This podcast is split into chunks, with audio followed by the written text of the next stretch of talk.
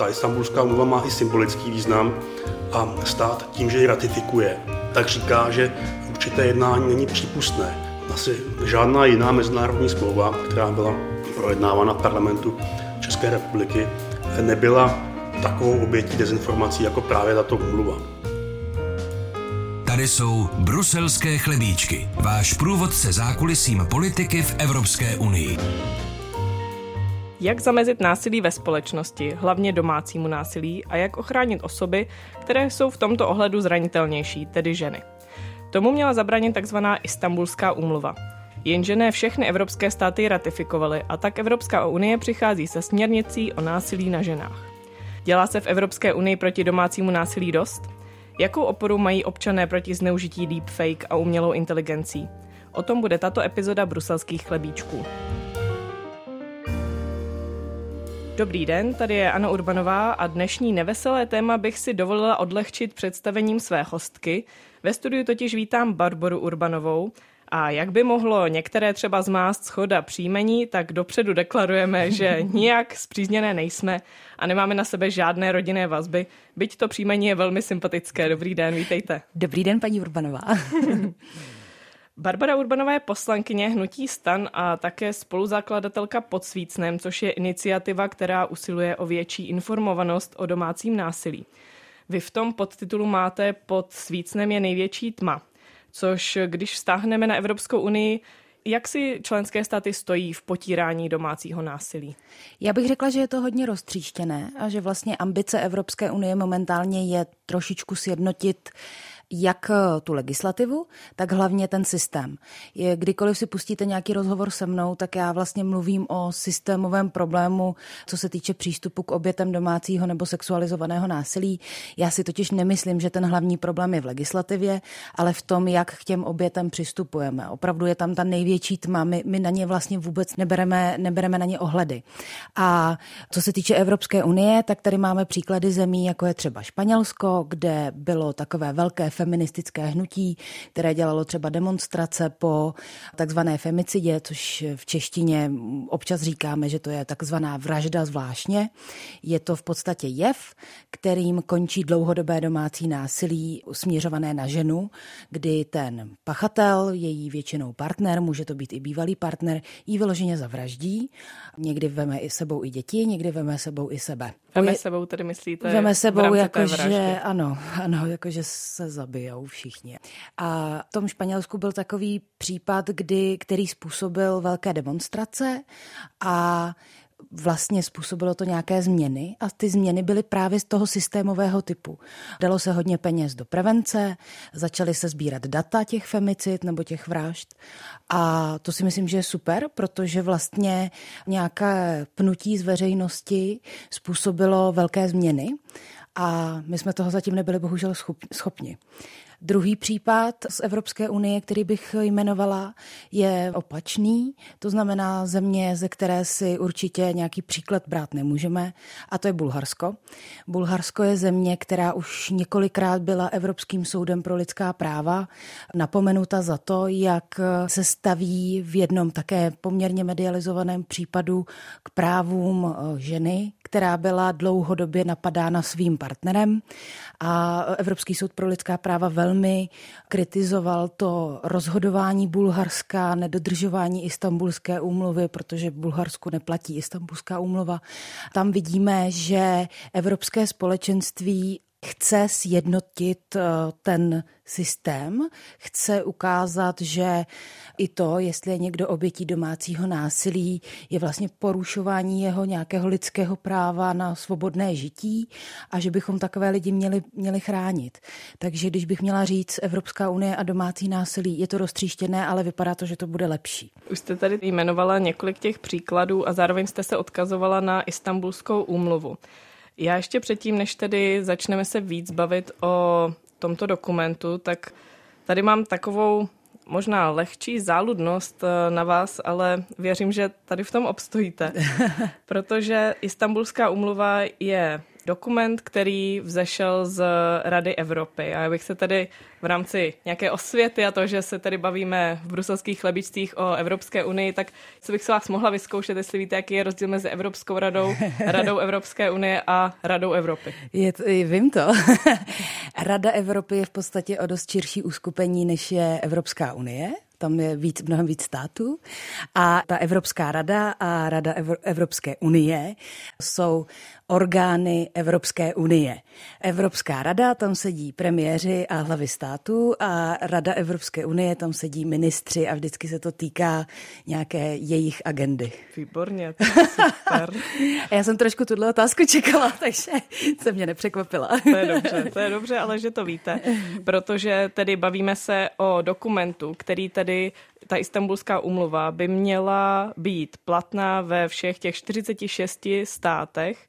Nicméně oni ty státy ji postupně ratifikují, některé dokonce ji i odmítly podepsat, čili se na ně nevztahuje ta ratifikace. Mezi těmi státy, které tedy podepsali, ale zároveň neratifikovali, tak je Česko, Slovensko, Maďarsko, Litva, Bulharsko a Arménie.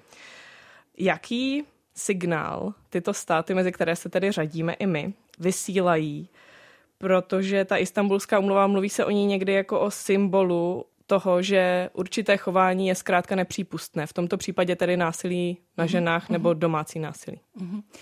Není to jenom o signálu směrem k těm obětem, jako my, vy, vy nás nezajímáte, ale je to i signál, který říká, my nechcem udělat nic pro to, aby vám bylo líp a my té agendě nebo té problematice prostě nerozumíme. Bylo to vidět, a já budu velmi kritická, bylo to vidět na projednávání Istanbulské umluvy v Senátu, kde prostě padaly mýty, nepravdy, dezinformace, dezinterpretace různých pojmů a ačkoliv tam to, to tam někteří senátoři i senátorky vysvětlovali, tak bohužel k tomu pochopení nedošlo. A já se zamýšlím nad tím, z jakého důvodu, jestli je to nějaký zakořeněný vztah k násilí v téhle společnosti. To znamená, ne, že bychom násilí podporovali, ale že nad ním opravdu přivíráme oči. Pod svícnem je největší tma, je nám to vlastně trochu jedno. A z toho si myslím, že tohle vyplývá. Nutno říct, že od istambulské umluvy odstoupilo Turecko. Tak si taky nemyslím, že je dobrý symbol nebo nevím, co bych dělala, kdybych žila v Turecku jako žena, která prostě je častěji obětí domácího sexualizovaného násilí, tak to bych no, se asi je, nemyslela nic dobrého. Tam je ten paradox, že Turecko bylo první, které tu smlouvu podepsalo a pak je první, které od ní odstoupilo. Istanbulská umluva, ano, že? přesně tak. a nepodepsal tu umluvu Azerbajdžán a mně vždycky přijde hrozně vtipný, když jako někdo říká, no tak když ratifikujeme Istanbulskou umluvu, tak nám seberou ty velikonoce, protože je tam ustanovení, které říká, že nemůžete omlouvat násilí, protože je to z nějakých jako náboženských důvodů, typu žena si neveme burku, tak ji začneme kamenovat, to jsou jako ten islám to prostě umožňuje v určitých, v určitých státech. A vlastně to míří proti tomu islámu, ne proti českým velikonocům. A vlastně mě to, na tomhle přijde hrozný paradox, že ti lidé, kteří to říkají, tak jsou to právě ti, kteří jsou hrozně jako islamofobní a jako bojují proti tomuhle, ale je to v takovém jako zvláštním kruhu. No. Takže tedy Istanbulská umluva by nám nezakázala Velikonoce. Nezakázala by nám Velikonoce. Přestože já, když eh, se bavím s lidmi mimo Česko, kteří neznají tuhle českou tradici velikonoční, tak nad tím trošku povytahují obočí jako a ptají se, to je u vás legální? Jo, zrovna ode mě asi nemůžete čekat, že budu schvalovat to, že pomláskama zmlátíte někoho. Já si myslím, že kdo se toho svátku chce účastnit, nechce toho účastní, že se to dá dělat s těma pomláskama i citlivě. Pamatuju si celé své dětství, jsme se o velikonocích s mý kamarádkou schovávali ve skříni, protože jsme se prostě prostě báli, že dostaneme hodně. Myslím si, že to taky úplně není normální, ale české velikonoce, já doufám, že nejsou jenom o tom, že jako bijeme ženy tak, že mají modřiny a obrovské podlitiny. Takže zamyslela bych se taky nad tím, jak to děláme. No. Jsme teďka chvíli před Velikonocemi, tak snad se naši posluchači nad tím zamyslí. Když jste tedy zmiňovala tu rozvířenou debatu, která byla v Senátu, tak já se k ní tedy rovnou přesunu. Když byla moje kolegyně Jana Karasová teďka nedávno ve Štrasburku, tak mluvila s Petrem Válkem, což je stálý představitel Česka při Radě Evropy. Ten jí říkal, že za ním chodili kolegové a ptali se ho na důvody, proč Český senát s tou ratifikací Istanbulské umluvy otálí což dávali do kontextu české tradice důrazu na lidská práva a na to, že Česko, respektive Československo, zavedlo právo pro ženy volit mnohem dříve než jiné evropské státy. A ti kolegové v té Radě Evropy nechápou, proč Česko s touto lidskoprávní tradicí tak odolává tomu ratifikovat tuto úmluvu. Vy tomu rozumíte? Já si myslím, že jsem už trošku nastínila svůj názor, jak tady vlastně přistupujeme všeobecně k násilí a myslím si, že to je takové trošku postotalitní myšlení, kdy za komunismu určité části veřejného života byly ne zakázané, ale fungovalo to tak, že neangažuj se, nemluv nám do toho. Součástí naší společenské smlouvy tady je, že politika, veřejný život, ale taky to, co je u vás doma, že bude něco, co je jak mimo. A my za to ti jako slíbíme, že domů ty policajty posílat nebudeme. Proto vlastně za komunismu paradoxně, byť ty zákony platily, co se týče třeba znásilňování manželky, tak ten zákon jako už platil a bylo to možný podle nějakého rakouského vzoru, tak vlastně ta čísla nebyla, nebyla moc vysoká, že by se nějak hodně nahlašovalo. Se to nenosilo. Takže já si myslím, že v tomhle ta totalita nás jako poměrně dost eh, poznamenala. A druhá věc, kterou bych k tomu chtěla říct, my jsme si tu istambulskou umluvu nechali vzít jako téma. Nechali jsme si ji vzít lidmi, kteří i třeba z nějakých pochopitelných důvodů jsou proti ní. Já nejsem věřící, ale dokážu některé věci respektovat, že, že teda někdo tu víru má a že tře- tomu třeba věří natolik, že nechce, aby stoupala rozvodovost. Prostě to tak je. Nerozumím, ale dobře, nějaký můj přirozený respekt vůči druhému tam jako je. A oni tomu dali nějaký cejch, oni okolo toho začali vytvářet lži a ta druhá strana, to znamená lidi jako já, kteří Istanbulskou úmluvu podporují, protože k tomu mají mnoho a mnoho dobrých důvodů, od systémové pomoci obětem přes eh, nějaké konkrétní věci, které tam jsou napsané a které kdybychom my jako používali, tak by nám tady opravdu bylo líp v téhle zemi, tak neměli dostatečnou odvahu to vysvětlovat. Říkal to skvěle předseda Senátu Miloš Vystrčil při tom jednání. My máme stát před těmi lidmi a vysvětlovat to, co tam je. My máme mít tu odvahu a bohužel jsme to neudělali a možná jsme si tu loď prostě nechali odplout a je to škoda a moc mě to mrzí a máme co napravovat. No. Připomeňme jenom, že to hlavní sdělení té istambulské umluvy je o tom, že je to závazek nějaký předmět a účel toho je potírání násilí na ženách což té debatě, která kolem toho v Českém eh, senátu předtím ještě i ve sněmovně úplně zapadla, právě se to točilo kolem těch debat ohledně tradic a nějaké české nátury. Jaký obraz toto kreslí na venek těm našim spoluúčastníkům v Evropské unii? Že, ne to, že tomu nerozumíme, že jsme furt nepochopili, co to je za jev. Třeba ten argument, proč to je úmluva proti násilí na ženách a ne na mužích nebo na dětech. A já na to vždycky říkám, no, protože podle výzkumů je prostě víc obětí žen. Dokovat tady máme společenský stav, kdy muž je živitel rodiny a vedle toho žena se stará o tu rodinu, rodí děti, gender pay gap a všechny tyhle ty prostě jevy, které ve společnosti jsou a bylo by hloupé to popírat, prostě to tak je, tak tady máme víc násilí na ženách, ne z toho důvodu, že má prsa nebo že je slabší. Já znám případy násilí, kdy žena oběť byla fyzicky silnější než ten muž, který ji týral, ale z toho důvodu, že ona byla v mocenském postavení vůči tomu pachateli níž. Nosila domů méně peněz, měla menší jako kariérní postup a ta nerovnost nějakým způsobem vznikla a ten pachatel ji ještě jako ponižoval a potom začal najednou mlátit a pak ji třeba začal znásilňovat, až jí v tom mocenském postavení a posluchači to nevidí, já to ukážu jako na rukách, jedna je výrazně výš a druhá výrazně níž, tak ji vlastně dostal tak daleko pod sebe, že si vůči ní mohl dovolit úplně, ale úplně všechno. Protože ona měla třeba pocit, že nemá kam jít, že nemá už přátele, nemá nic. Tohle je to, co tam ta istambulská úmluva v podstatě popisuje. Genderově podmíněné násilí. Gender není to, jestli máme prsa nebo dělohu. Gender je to, jakou máme roli v té společnosti. Možná, kdyby se to překládalo jako na Slovensku, jako rod, tak by to možná někteří lidé chápali lépe, ale čeština prostě je čeština, má nějaké své limity a omezení a proto se zřejmě toho ošklivého slůvka gender někdo bojí. Já vždycky říkám, nebojte, gender se neschovává pod postelí a nekousne vás, ale dobře, tak pojďme si to vysvětlit.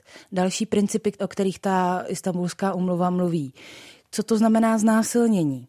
Že to nemusí být znásilnění typu škrtím někoho, přepadnu ho za keřem v parku, ale že je vlastně mnohem závažnější a to tak opravdu je a způsobuje to hlubší traumata. Když vás dlouhodobě znásilňuje někdo, kdo je vám jakoby blízký. A to je jedno, jestli je to váš manžel, se kterým jste dlouhodobě měla hezký vztah a pak najednou se něco stalo, nebo je to váš strýc, nebo je to váš děda, prostě někdo, koho vy jste přirozeně pustila do té své intimní zóny? A já vím, může se to dít i mužům, což ta istambulská umluva i ve své preambuli říká, že to je na všech, nicméně ten primární fokus v té době, kdy byla podepisovaná, byl na ženy, protože byly vnímány jako ty mocensky slabší, v mocensky slabší pozici a proto někdo chtěl, aby byly chráněny. Ještě poslední poznámka Istanbulské umluvě. Ona obsahuje vlastně nejmodernější přístupy vůči obětem domácího násilí. My si tady furt říkáme, a jsou to naprosto falešná, falešná slůvka, klauzismus, jsou to falešná slůvka, že to dokážeme si na to přijít sami, že dokážeme tu legislativu upravit, i ten systém hloupost. Není to tak. Prostě nemáme ho upravený tak, jako je ve státech, jako je třeba ve Skandinávii, kde prostě ten systém vůči těm obětem je mnohem citlivější a pracuje s nimi tak, jak má. Dokáže zachytit to domácí násilí a řešit ho mnohem dřív, než se děje u nás. A prostě klesají tam i počty těch femicid, o kterých jsem mluvila na začátku, což je to, co vlastně chceme. Nechcete, nechceme tady mít zavražděné ženy kvůli tomu, že jim deset let nikdo nepomohl, když i hlásili to domácí násilí. To se doopravdy děje. Takže Istanbulská umluva má pověst, kterou má, je to, za mě je to hrozně hloupý. Vlastně je to hrozně hloupý.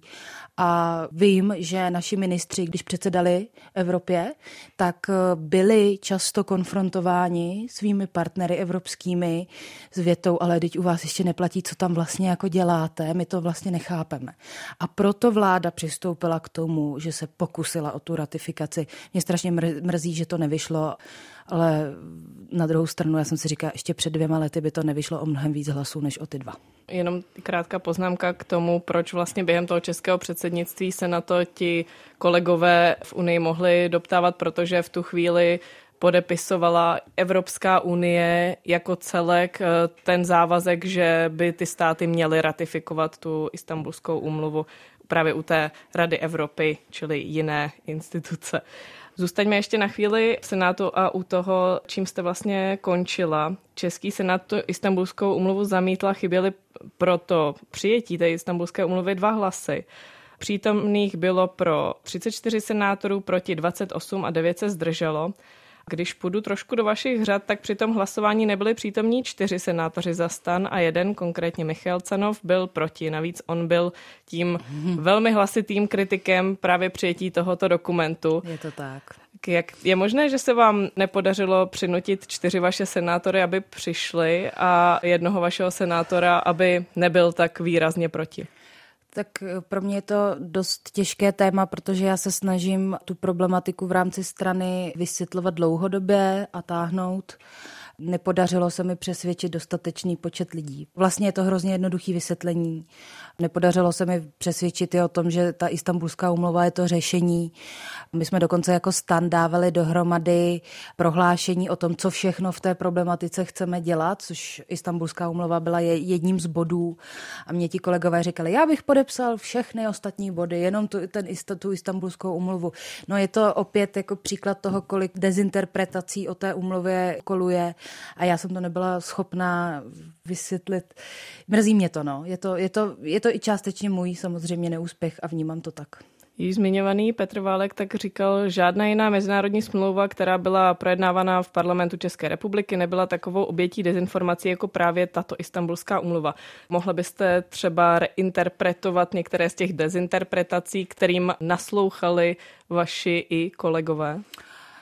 Už jsem zmiňovala ten gender, že budeme mít tady 56 pohlaví a záchody budeme mít unisexový, jo? Že, že nebudou jako rozdělený na holčičky a na, hol, na kluky, že končí tradiční rodiny tímhle. Dost často se to zaměňovalo s problematikou LGBT, nechápu, kde se to tam vzalo, vůbec to s tím nesouvisí. Když už potom zabrousím do těch racionálnějších trošičku argumentů, tak to bylo, proč to je proti ženám, když i muži jsou týráni, potom nerozumíme, co se týče asilové politiky, jsou tam principy, kdy na hranicích se vám objeví týraná žena nebo i týraný muž, tomhle případě a vy vlastně v rámci toho azylového řízení to nějakým způsobem zohledňujete. To si myslíme, že je špatně. Každý nám tady bude hlásit, že je obětí domácího násilí a bude tady příliv migrantů a tak dál a tak dál. Bylo to opravdu spojeno se všemi tématy, které si dokážete představit, které někteří moji kolegové, a já to označení nemám ráda, ale použiju ho, označují to jako kulturní války. Najednou se vám to rozplizne to téma do všech témat, který, do všech oblastí, kde, kde ta kulturní válka je, od migrace přes LGBT, náhradní mateřství, nevím, kde se to tam vzalo. A Těžký, těžká debata. A samozřejmě mě jako v tomhle moc nepomáhá to, že jsem nejmladší poslankyně a žena. Koukají na mě skrz nějaké brýle nebo skrz nějaké předsudky. Ale no, tak musím prostě pragmaticky nějak pracovat na tom, aby příští hlasování bylo lepší. Teď jste to právě nakusla, jsem tady ten bod eh, ohledně Českého senátu nebo té české neratifikace. Chtěla uzavřít tím, že to, že senát eh, to tedy nepřijal, nepřipojil se k ratifikaci Istanbulské mluvy, tak to ale neznamená, že je s tím konec, že už Češi nebudou moci se připojit k tomuto dokumentu, tak eh, pro kolo číslo dvě. Tak jak jsme nebo jak jste připraveni na tu, na tu debatu a případně myslíte si, že by se to dalo otevřít ještě v tomto volebním období a nebo už se to nechá na další poslaneckou sněmovnu, respektive na lehce obměněný senát? Tak ono ze zákona se to musí nechat na lehce obměněný senát. Otázka je... Tak to jest... bude už teďka vlastně na podzim. Ano, to bude teďka už na podzim a otázka je, a ta nás čeká na řešení a jako už to nějakým způsobem diskutujeme, kdy bude sněmovna mezi tím, kdyby bylo hlasování sněmovny, jestli dřív nebo později. No, když vidím hlasování sněmovny o manželství pro stejnopohlavní páry, tak skoro si myslím, že by to neprošlo a že bychom na té istambulské umluvě ublížili, kdybychom to dělali třeba příští týden. Ale já fakt jako věřím na nějaký evoluční změny ve společnosti, když se, když se racionálně a trpělivě ty věci vysvětlujou. A byť jsem tady na pány kolegy senátory byla poměrně přísná, teďka momentálně, tak věřím, že když spolu o tom budeme mluvit a když jako si ty věci budeme vysvětlovat, takže prostě jednou k pochopení jako dojdou. U některých kteří hlasovali vlastně nakonec pro, jsem vnímala posun. Člověk asi má tendenci vidět sklenici poloplnou, tak jsem si říká, že je, tenhle mě mile překvapil jo, nějak, po nějaké debatě, kterou jsme vedli. Takže za mě jako řešení je pohlídat si kandidáty do Senátu a vítěze po senátních volbách, jak jinak. Posloucháte Bruselské chlebíčky, průvodce kuchyní evropské politiky. Jsme zmiňovali případ Bulharska. Rozsudek od Evropského soudu pro lidská práva z loňského května kde soudci se odkazují na Istanbulskou umluvu, přestože ji tedy Bulharsko neratifikovalo. A právě tu neratifikaci dávají jako v uvozovkách důkaz, že pro potírání domácího násilí nedělají Bulhaři dost, což i si ti soudci vykládají jako jakýsi doplňkový důkaz, tedy že ta žalující strana má pravdu v tom, že tam došlo k nějakému nespravedlivému zacházení vůči, vůči té ženě. Nemyslíte si, že i když to přetavím do toho, jakým způsobem teďka tedy postupuje Česko, takže by se Česku ta neratifikace Istanbulské umluvy mohla vymstít právě i třeba pokud by některý z případů nahlášeného domácího násilí se dostal až k tomu Evropskému soudu pro lidská práva? Mohla by. Já teda jako nejsem právník a neznám všechna rozhodnutí Evropského soudu pro lidská práva. Veme tady to jako nějaký příklad, eh, precedent. Uh, jasně, jako když si vemu tenhle příklad, tak mě napadá třeba poměrně medializovaný případ poslední doby. Říkali jsme té slečně Anička, která byla více než 200 až 300 krát znásilněná svým nevlastním otcem případem a kdy vlastně odvolací soud a ten rozsudek už je neměný, snížil původní trest odnětí svobody na podmínku s odůvodněním, které říkalo, že vlastně ta slečna si to za to díky něčemu, co dělala předtím, než začalo to znásilňování. A tady musím vytknout před závorku, on se k tomu doznal. On řekl, že to udělal. To je strašně důležitý pro ten příběh. Tak ten soud vlastně začal odůvodňovat, proč si mohl pořídit nějaký materiál, který jim jí později vydíral, což vedlo k tomu jako několika letému znásilnění. No a třeba Istanbulská umluva říká, že právě to, že to uděláte někomu, kdo s vámi měl ten intimní vztah v minulosti, to znamená nějaký partnerský, intimní, takže je přitěžující okolnost. Takže vlastně ten soud, který takto rozhodl a považoval to za tu okolnost polehčující ve stylu ona si za to mohla sama, tak se zachoval proti principům istambulské úmluvy. A vy to nedostanete do zákona nikdy. Istanbulská úmluva je prostě mezinárodní smlouva a ona opravdu mluví o těch principech, o nějakých pravidlech, kterých by se ten systém měl držet. My nemáme katalog polehčujících a přitěžujících okolností, ale nějaké principy by ty soudy prostě dodržovat měly. A já si dokážu představit, že tenhle případ se prostě k Evropskému soudu pro lidská práva dostane, protože ten počet těch znásilnění a to, že se jako k ním doznal, je vlastně alarmující, že za to padl podmíněný trest. Iniciativa pod svícnem dokumentuje případy, ve kterých dochází k domácímu násilí. Vy jste teďka uvedla jeden, můžete uvést i třeba nějaké další, které mají nějaký unijní přesah? Unijní přesah mají často případy, kde dojde k únosu dětí. Řešili jsme jeden případ, kde bylo dítě unesené do Německa a jenom jako pro vysvětlení, my se zabýváme domácím násilím, které může taky jako skončit tím únosem. Málo kdo si to uvědomuje, ale tam po několika letech a i třeba ohlášení něčeho se dostane ta oběť, nebo ten, ta přeživší, říkám ta, vím, že to může být i muž, tak se dostane do situace, kdy jako si už jenom mávne rukou a řekne, já se ho nebo jí chci zbavit, rozvedu se. No a teďka nastupuje všechen ten, pardon, maras, s tím, že se teda rozvádíte, řešíte ty majetky, řešíte péči o děti a tak dále.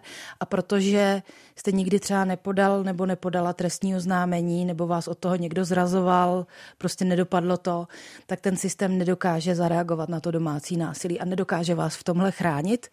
Preferuje se momentálně střídavá péče, takže nám se stalo u dvou případů celkem. Jeden se týkal Evropské unie, toho Německa, kdy v tomto případě to byl muž, pachatel domácího násilí, si ty děti tam prostě nechal.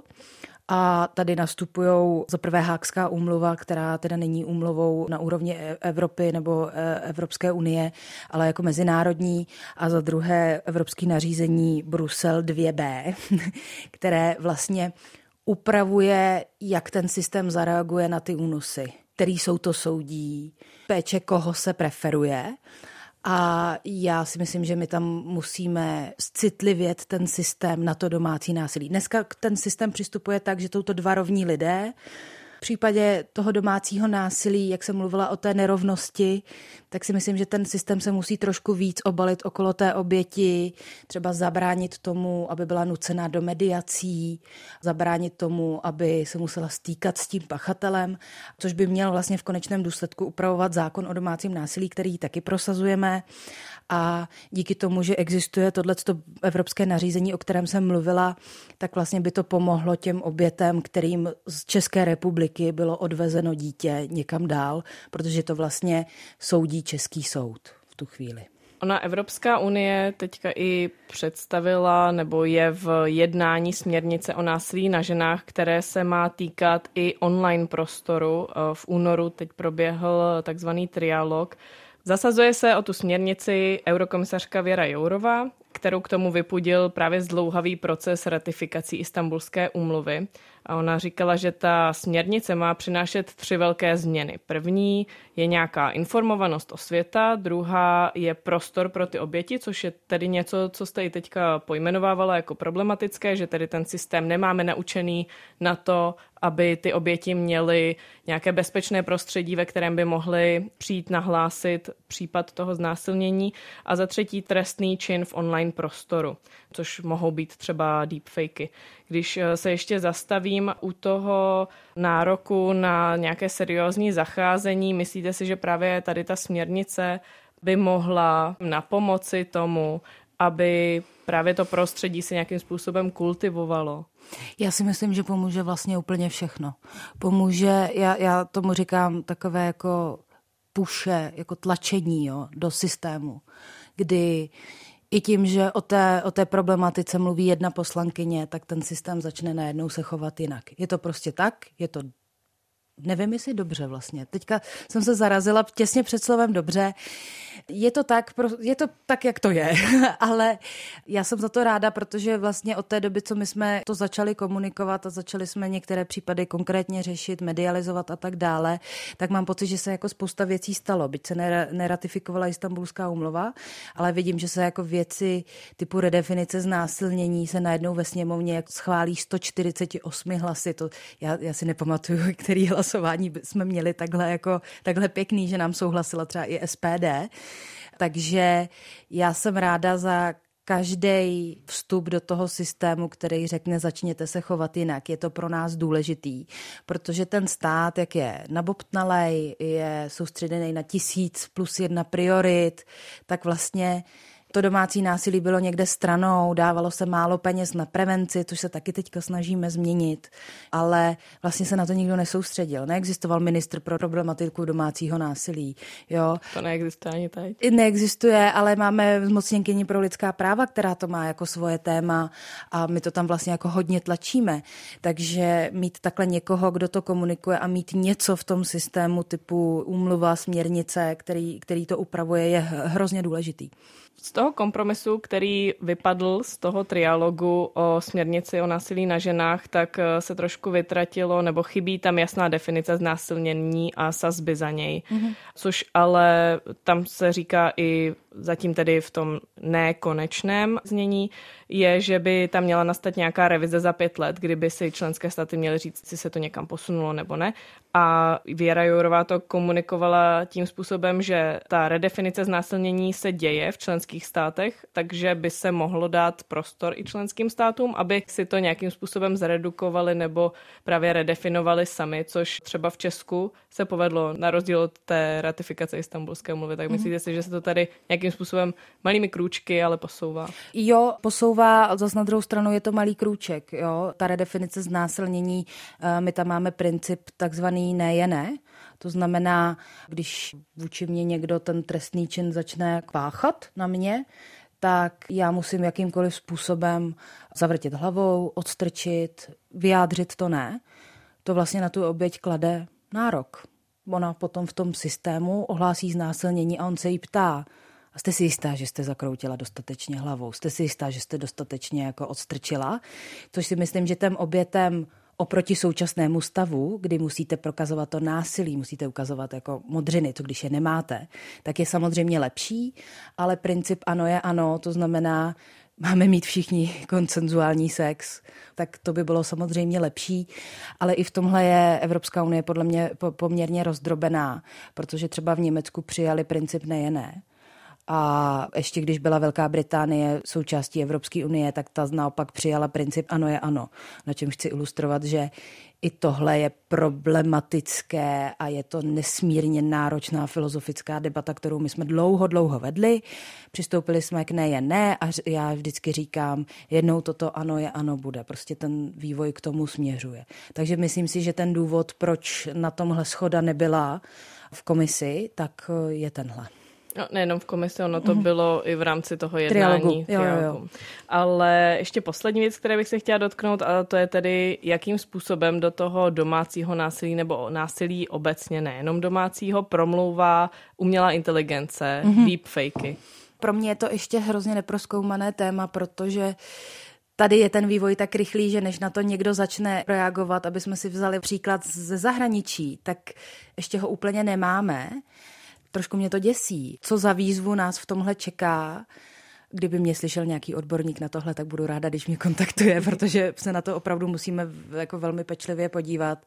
Nedávno to říkal pan ministr Blažek na plénu sněmovny, že už jako viděl nějaké, nějaké věci, co se někde dějou v, to, v tomhle směru a není to moc hezké, takže nás čeká hodně práce v tomhle. První krok zase udělala Evropská komise s tím představením Digital Services Act a mm-hmm. těch přičleněných eh, nařízení, které se soustředí na, na umělou inteligenci, ale ta podkapitola k tomu domácímu nebo sexualizovanému násilí, tak tam chybí, nebo i právě by se měla více přičlenit právě k této směrnici, hmm. ale předpokládám, že je to běh na dlouhou trať, protože přece jenom umělá inteligence tady s námi není zas tak dlouho, aby jsme dokázali říct, co s tím může a nemůže udělat. Je to tak, je to tak. Tím bych poděkovala dnešní hostce bruselských chlebíčků, poslankyni za stan a také spoluzakladatelky eh, iniciativy pod Svícnem Barboře Urbanové. Děkuji, že jste tady byla. Děkuji paní Urbanové za pozvání. Na závěr tradiční shrnutí, co se děje nejen v unijních institucích a co stojí za pozornost. Minulý týden jsme zveřejnili klíčové výsledky unikátního průzkumu rozdělení Evropou. Data pro Český rozhlas se sbíral analytický ústav STEM. Jak jste jistě zaslechli ve vysílání a přečetli si na webu iRozhlas.cz, Češi se vztahem k Evropské unii dělí na šest skupin. Zda patříte mezi euronačence, příznivce, vlažné příznivce, nejisté, odpůrce nebo skalní odpůrce, si můžete vyzkoušet v kalkulačce. Podle sociologů k dělení přispívá domácí vývoj a rétorika, kterou politici používají v souvislosti s Evropskou unii. Jak s tím lídři naloží? Ptali jsme se a prezentujeme na iRozhlasu. Úspěšní Češi v Bruselu nemají své publikum doma. I to je jeden z výsledků průzkumu rozdělení Evropou. Když to ale třeba vztáhneme na europoslance, nemůžeme říct, že by ti čeští byli neviditelní. A to není žádná chyba v Metrixu, byť o tom informuje server EU Metrix. Ze 705 současných europoslanců se do stovky nejvlivnějších dostalo hned pět Čechů. Opět se nejvýš dostala místo předsedkyně Evropského parlamentu Dita Charanzová, která je nezávislá, ale donedávna zastupovala hnutí ANO a v žebříčku skončila na šesté příčce. 22. místo obsadil Tomáš Zechovský z KDU ČSL, 43. je Pirát Marcel Kolaja, s odstupem se umístila na 80. místě nyní nezávislá, donedávna reprezentující barvy ANO Martina Dlabajová a 97. příčku obsadil Aleksandr Vondra z ODS. Když jsme u českých europoslanců, v konkurenčním rybníčku na eurokandidátce spolu přišla změna. Z boje o přízeň předčasně odstoupil Hayato Okamura, Svůj krok na sociálních sítích vysvětlil tím, že chce podpořit soudržnost a sílu celé koalice spolu. Okamžitě se vyrojily spekulace o tom, že tak učinil, aby svými kroužky neohrozil kolegy. Tak já bych jenom připomněla, že na ukrytého skokana na chvostu eurokandidátky spolu upozorňoval na rozhlasu můj kolega Jakub Grim už v prosinci. Do Bruselu letos zamíří nejen noví nebo staronoví europoslanci, ale také noví velvyslanci. Editu Hrdou vystřídá na pozici vedoucího stáleho zastoupení České republiky v EU Vladimír Bertl, jak už víte z našeho podcastu. Ke střídání ale dojde až na konci roku. Do obsazování míst na nejvyšších unijních postech tak ještě řekne poslední slovo Hrdá. A dojde ke střídání také v centrále Severoatlantické aliance. Novým velvyslancem při NATO bude, věříme, že nejen posluchačům bruselských chlebíčků známý David Konecký. Eurokomisařka Věra Jourová se vydala na takzvanou demokratickou tour. Chce mluvit s těmi, kteří mají na starost ochranu organizace Eurovoleb, boj s dezinformacemi, kyberútoky nebo deepfake. Vše v kontextu agendy, kterou představila během svého současného mandátu. Tedy od Media Freedom Actu přes akt umělé inteligenci až po balíček na obranu demokracie. Jourová plánuje obět co nejvíce členských států EU ještě před červnovými volbami – První štace vedla do Finska, které sama označila za zářný příklad, jak se má mediální gramotnost stát závazkem celé společnosti. A jak slyší bruselské chlebíčky od týmu eurokomisařky, byla to výborná inspirace. Druhou zastávku má Jourová v Itálii, následuje Rakousko. Vydá se také do Česka. Nejprve přijede už 22. března, pak ještě na přelomu dubna a května. A to už je z těchto bruselských chlebíčků opravdu vše.